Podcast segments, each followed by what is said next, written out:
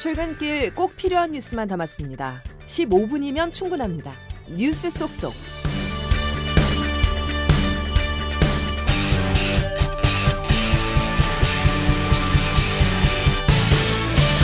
여러분 안녕하십니까? 10월 17일 화요일 CBS 아침 뉴스 김은영입니다. 하마스가 이스라엘 테라비브와 예루살렘을 미사일로 공격했습니다. 이스라엘의 지상전 개시 일촉즉발 상황에서 팔레스타인 가자 지구의 국경 탈출로는 열리지 못했습니다. 스튜디오에 최인수 기자가 나와 있습니다. 최 기자. 네. 이스라엘과 하마스 양측이 외국인 철수와 구호품 반입을 위해 일시 휴전했다는 보도가 어제 있었는데 사실이 아니었나요?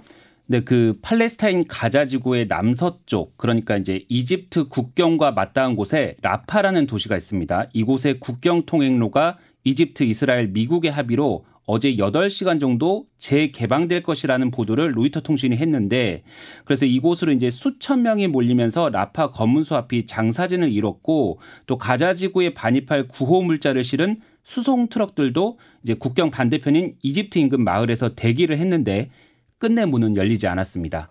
그 이스라엘과 하마스 모두 일시 휴전 보도를 일제히 부인했습니다. 이스라엘이 가자 지구로 향하는 식수, 연료, 전력 등 공급을 끊어서 봉쇄 조치를 한 뒤로 일주일이 지났는데 외부 원조가 사실상 불가능해지면서 가자 지구의 인도주의적 위기는 더 고조가 됐습니다. 네, 휴전은커녕 지상전을 앞두고 교전이 더 치열해지는 모습인데요. 그렇습니다. 하마스는 어제 이스라엘의 실질적 수도라고 할 수 있는 텔 아비브와 그리고 이제 에루살렘에 미사일을 발사했다 이렇게 로이터 통신이 보도를 했습니다. 하마스 군사 조직도 성명을 통해서 이런 사실을 확인을 했는데요. 어, 가자 지구에도 이스라엘 폭격이 계속되고 있고 이스라엘은 가자 거주민들에게 남쪽으로 대피하라 이렇게 사흘 연속 촉구를 했습니다. 그 이스라엘군이 소셜 미디어를 통해서 그 오늘 몇 시부터 몇 시까지 뭐 이런 식으로 세네 시간 동안 어, 특정 도로를 지정을 해서 여기는 공격을 자제할 테니 이쪽으로 가라 이렇게 발표를 하고 있습니다. 그리고 그 다음에 폭격, 공습 뭐 이런 패턴이 반복이 되고 있는 거죠 지금. 네. 이스라엘의 지상전이 임박한 가운데 조 바이든 미국 대통령이 이스라엘을 전격 방문할 것이라는 예상이 나오고 있습니다. 이 소식은 워싱턴에서 최철 특파원이 보도합니다. 대통령 특사로 중동 외교 순방 일정을 마친 블링컨 미 국무장관이 다시 이스라엘을 찾았습니다. 블링컨 장관은 네타냐후 이스라엘 총리를 만나 중동 국가 순방 결과를 설명하고 이스라엘에 대한 변함없는 지원과 지지를 거듭 천명했습니다. 또한 임박한 것으로 알려진 이스라엘의 지상군 투입과 관련해 가자 지구 내 민간인 피해 등 국제사회의 우려도 함께 전달한 것으로 알려졌습니다. 앞서 조 바이든 미국 대통령은 하마스와 팔레스타인은 별개라며 이스라엘의 가자지구 점령은 큰 실수가 될 것이라고 말했습니다. 이스라엘이 가자지구를 다시 점령하는 것은 큰 실수입니다. 하마스와 같은 극단주의자들을 팔레스타인과 똑같다고 할 수 없습니다. 이스라엘 언론들은 오는 18일 바이든 대통령이 이스라엘을 방문할 것이라며 블링컨의 재방문도 이를 준비하기 위한 것이라고 보도하고 있습니다. 백악관은 해외 방문 계획이 없다면서도 일단 오는 18일 예정돼 있던 국내 일정을 취소했습니다. 미국 언론들도 확전을 막기 위한 바이든 대통령의 외교전도 본격화할 것이라는 전망을 내놓고 있습니다. 워싱턴에서 CBS 뉴스 최철입니다. 네, 그 방금 최철 기자 리포트를 보시면 이제 이스라엘 총리하고 미 국무장관이 어제 다시 만났잖아요. 그 회동하던 중에 하마스의 로켓 공격으로 공습 사이렌이 울리면서 5분간 이제 두 사람이 벙커로 대피하기도 했다고 합니다.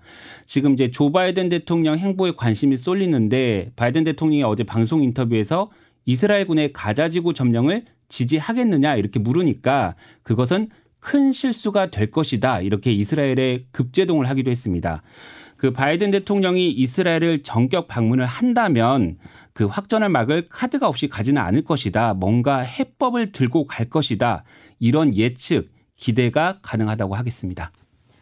네, 지금까지 최인수 기자와 함께 했습니다. 시진핑 중국 국가주석의 핵심 외교 전략으로 올해 10주년을 맞은 1대1로 포럼이 오늘 개막합니다.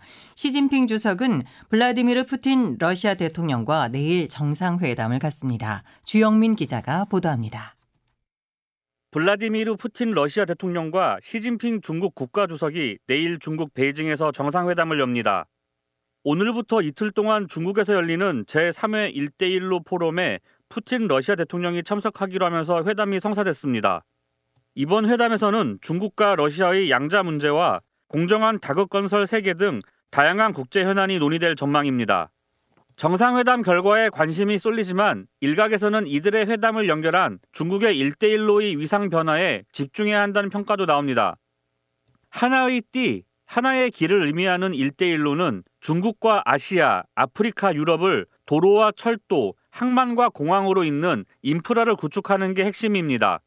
지금까지 이 전략에 150여 개 국가와 30개의 국제기구가 참여했습니다. 이를 통해 지난 10년간 중국이 국제 무대에서 영향력을 확대하는 효과를 거뒀지만 일부 참여 국가의 경제난이 심화되고 미국을 비롯한 서방으로부터 강한 견제를 받는 결과를 초래했습니다. 시진핑 주석은 오늘 1대1로 포럼 개회식에서 다자주의 실천, 미국 견제 등의 메시지를 낼 것으로 전망됩니다. CBS 뉴스 주영민입니다. 이준석 전 대표는 당을 비아냥거리고 조롱하면서 내부 총질만 일삼는 오만의 극치를 달리고 있습니다. 어린 나이에 정치에 입문해 오만 방자함이 극에 달했습니다. 언제까지 이 응석받이가 당의 분탕질하는 것을 내버려 두시겠습니까? 강서구청장 보궐선거에서 드러난 민심이라는 것은 공산 전체주의와 같은 허수아비와 싸우면서 이런 문제들을 내버려두지 말라는 그런 강력한 주문입니다. 안철수 의원께서 그 내부 총질을 고려하면서 윤리위 제소 저는 아픈 사람 상대하지 않습니다. 서울 강서구청장 보궐선거에서 참패한 국민의힘에 후폭풍이 이어지고 있습니다. 앞서 들으신 것처럼 이준석 전 대표와 안철수 의원은 서로를 향한 원색적인 비난을 쏟아내기도 했습니다. 이런 가운데 국민의힘이 쇄신을 위한 당직 인선을 단행했지만 여전히 친윤 중심이라는 지적도 나옵니다. 김명지 기자의 보도입니다. 국민의힘은 어제 신임 사무총장으로 재선 이만희 의원, 정책위 의장으로 삼선 유이동 의원을 임명했습니다. 정광재 당 대변인입니다. 70년대생들이 대거 배치됐고요. 수도권 중심의 인선이라는 것을 확인하실 수 있을 겁니다. 최근 서울 강서구청장 보궐선거 패배로 당내에 불어닥친 수도권 위기론과 김 대표를 포함한 지도부 전면 교체 요구에 나름의 인적 쇄신 방안을 내놓은 겁니다. 하지만 용산만 바라보는 당내 분위기를 일신해달라는 당내 요구에 부합하기엔 여전히 친윤계가 핵심 당직을 차지했다는 점에서 용산 색깔 빼기에 한계를 드러냈습니다. 예를 들어 총선 공천에서 핵심적인 역할을 하는 사무총장에 발탁된 이만희 의원은 윤석열 대통령 후보 당시 수행단장이었고 역시 공천에 영향을 주는 여의도 연구원장으로 임명된 김성원 의원도 개파색은였지만 친윤으로 분류됩니다. 김 대표의 인선이 여전히 용산으로부터 자유롭지 않다는 비판이 제기되면서 대통령의 할 말은 하자는 일각의 기대는 실현되기 어렵다는 전망이 제기됩니다. CBS 뉴스 김명지입니다. 윤석열 대통령이 다음 달 10일 퇴임하는 유남석 헌법재판소장 후임으로 이종석 헌법재판관을 지명할 것으로 알려졌습니다. 이 재판관은 윤 대통령과 서울대 법대 79학번 동기로 2018년 헌법재판관에 임명됐습니다. 헌재 소장은 대법원장과 마찬가지로 국회의 동의를 얻어야 임명이 가능한데 이 재판관은 현재 임기가 내년 10월까지로 헌재 소장에 임명되더라도 1년여의 자녀 임기만 수행할 가능성이 큰 상황입니다. 이번 주로 예상되는 의대 정원 확대 방안 발표를 두고 의료계의 반발이 커지고 있습니다. 의료계는 정부가 증원을 강행할 경우 모든 수단을 동원해 대응하겠다며 단체 행동을 예고했습니다. 조혜령 기자가 보도합니다.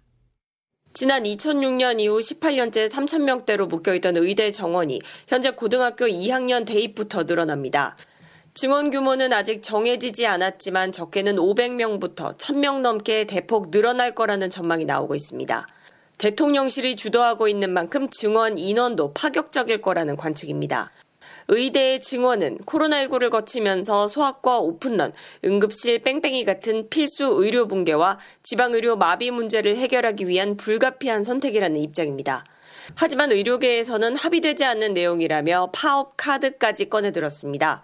어제에 이어 오늘 대한의사협회는 전국의사회장과 대한전공의협회, 대한개원의협의회와 모여 향후 대응 방침을 논의할 예정입니다. 김희연 의협 대변인입니다. 분위기가 이제 어떻게 보면 이 의대 정원에 관한 문제는 의사라고 하는 직종이 정원이 그냥 그 직종의 그 수치가 생존의 그 문제가 되는 것이기 때문에 정부가 발표를 강행할 경우 파업에 나서겠다는 목소리가 큰 만큼 의료 현장의 혼란도 불가피할 전망입니다. 한편 정부는 오는 19일 의대 정원 확대를 발표할 예정입니다. CBS 뉴스 조혜령입니다. 총 부채 200조 원의 한국전력이 창사 이래 최대 위기를 맞은 가운데 인력 감축 검토에 착수했습니다. 4분기 전기요금 인상안 발표를 앞두고 선제적 쇄신을 단행하겠다는 취지인데 실효성을 두고 전망이 엇갈립니다. 이정주 기자의 보도입니다. 폭염으로 인해 올여름 전력 소비가 역대 최고치를 경신하면서 한전의 적자폭이 급격히 늘어나고 있습니다. 올해 8월 주택용 전기 판매량은 9,377 기가와트 시로 월별 통계 중 최고 기록입니다. 문제는 원가 이하 금액으로 소비자들에게 전기를 제공하면서 한전의 누적 적자가 이미 47조 원을 초과했다는 점입니다. 이 때문에 김동철 신임 한전 사장은 경영 정상화를 위해선 4분기 전기요금 인상이 불가피하다고 강조했습니다. 전기요금 인상 전에 자구 노력이 필요하다는 정부의 압박이 거세지자 한전은 추가 자구책의 일환으로 임직원들의 희망퇴직 방안을 검토 중인 것으로 전해졌습니다. 정동욱 중앙대 에너지학과 교수입니다. 국민의 이해를 갖다 좀 얻으려면은 한전도 내부적으로 구조조정을 해서 이 원가 상승률을 갖다가 흡수한다라는 노력을 보이고요. 전문가들 사이에선 요금 인상의 선제 조건으로 인력 감축이 일부분 필요하다는 지적도 나왔지만 근본적으로 원자재 가격에 연동되는 요금 체계를 만들어 지속 가능하게 운영해야 한다고 지적했습니다. CBS 뉴스 이정주입니다. 그런데 한국전력공사의 배전 공사를 감리하는 업체들은 용역비를 가로채고 있었습니다. 이를 감독해야 할 한국전력공사는 사실상 손을 놓고 있습니다. 박희영 기자가 단독 보도합니다. 한 감리업체에서 일하는 감리원 A씨는 황당한 사실을 발견했습니다. 회사가 A씨도 모르게 A씨를 책임 감리원으로 발주처인 한국전력공사에 신고하는가 하면 A씨가 일하지 않은 날도 일한 것처럼 서류를 꾸며 한전에 용역비를 청구한 겁니다. 실제로 A씨는 한전이 발주한 34억 원 규모의 한 배정공사에 상주 책임 감리원으로 187일 동안 일했는데 업체는 한전에 A씨를 298일 배치했다고 신고했습니다. 심지어 A씨에게 공사가 중단됐다며 고작 엿새만 일을 시키곤 222일 동안 배치했다고 신고한 일도 있습니다. A씨는 분통을 터뜨렸습니다. 그 현장 나가면 나갈 때마다 대가를 다 받아. 그는 나를 그냥 기본금 떼우고 지들은 한전에다 했다고 해놓고 돈 다 타먹었다. 이건 도둑질이잖아. A씨가 지난 8월 한전에 이를 알렸지만 한전은 서류로는 확인할 방법이 없다며 사실상 문제를 덮었습니다. 심지어 한전은 최근 전국 배정공사 감리현장을 전수점검하고도 허위 신고 여부는 사후 점검이 어렵다는 이유로 한 건도 찾아내지 못했습니다. CBS 뉴스 박경입니다. 북러 정상회담이 열리기 한 달 전인 지난 8월 중순부터 두 나라가 배 두 척을 동원해 북한산 탄약을 러시아로 은밀히 전달한 정황이 포착됐다고 워싱턴 포스트가 보도했습니다. 워싱턴 포스트는 러시아 국적 선박 두 척이 8월 중순부터 이달 14일까지 최소 5차례에 걸쳐 북한 북동부 나진항과 러시아 극동의 두나이를 왕래한 것으로 파악됐다고 보도했습니다. 북한이 유엔에서 핵무기를 포기하지 않겠다는 기존 입장을 재확인했습니다. 유엔 북한 대표부 소속 김인철 서기관은 제국주의자들의 핵무기가 존재하는 한 북한은 현재 핵 보유국의 지위를 포기하거나 바꾸지 않을 것이라고 말했습니다.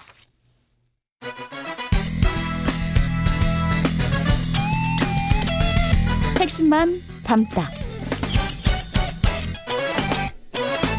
Save your time. 이어서 자세한 날씨를 이수경 CBS 기상 전문 리포터가 전해드립니다. 네, 오늘 아침 올가을 들어 가장 쌀쌀한 날씨를 보이고 있습니다. 어제 이맘때보다 2도에서 5도가량 기온이 떨어져서 내륙을 중심으로는 10도 아래의 기온을 보이고 있는데요. 철원과 파주 영상 2도 안팎, 대전 6도, 서울은 7.5도를 나타내고 있습니다. 이렇게 기온이 떨어지면서 내륙 일부 지역은 서리가 내리고 높은 산간에서는 얼음이 어는 곳도 있어서 주의를 하셔야겠는데요. 내일 아침까지 예년 이맘때보다 낮은 기온이 예상되면서 차가운 날씨에 대비하시기 바랍니다. 오늘 어제보다 일교차가 더 커지면서 낮 기온은 대부분 20도 안팎까지 오르겠습니다. 가을볕이 강해지면서 오늘 서울과 수원, 속초의 낮 기온이 20도, 대전, 광주 21도, 대구 22도, 부산 23도로 어제와 비슷하겠습니다. 오늘 낮 동안에는 전국적으로 청명한 가을 날씨가 이어지겠는데요. 모레 목요일에는 중부와 호남, 경북 지역에 가을비가 내리겠고 이 비는 남부 지방의 경우 금요일 오전까지 이어지는 곳이 있겠습니다. 날씨였습니다. 이상으로 CBS 아침 뉴스를 마칩니다. 함께 해주신 여러분, 감사합니다.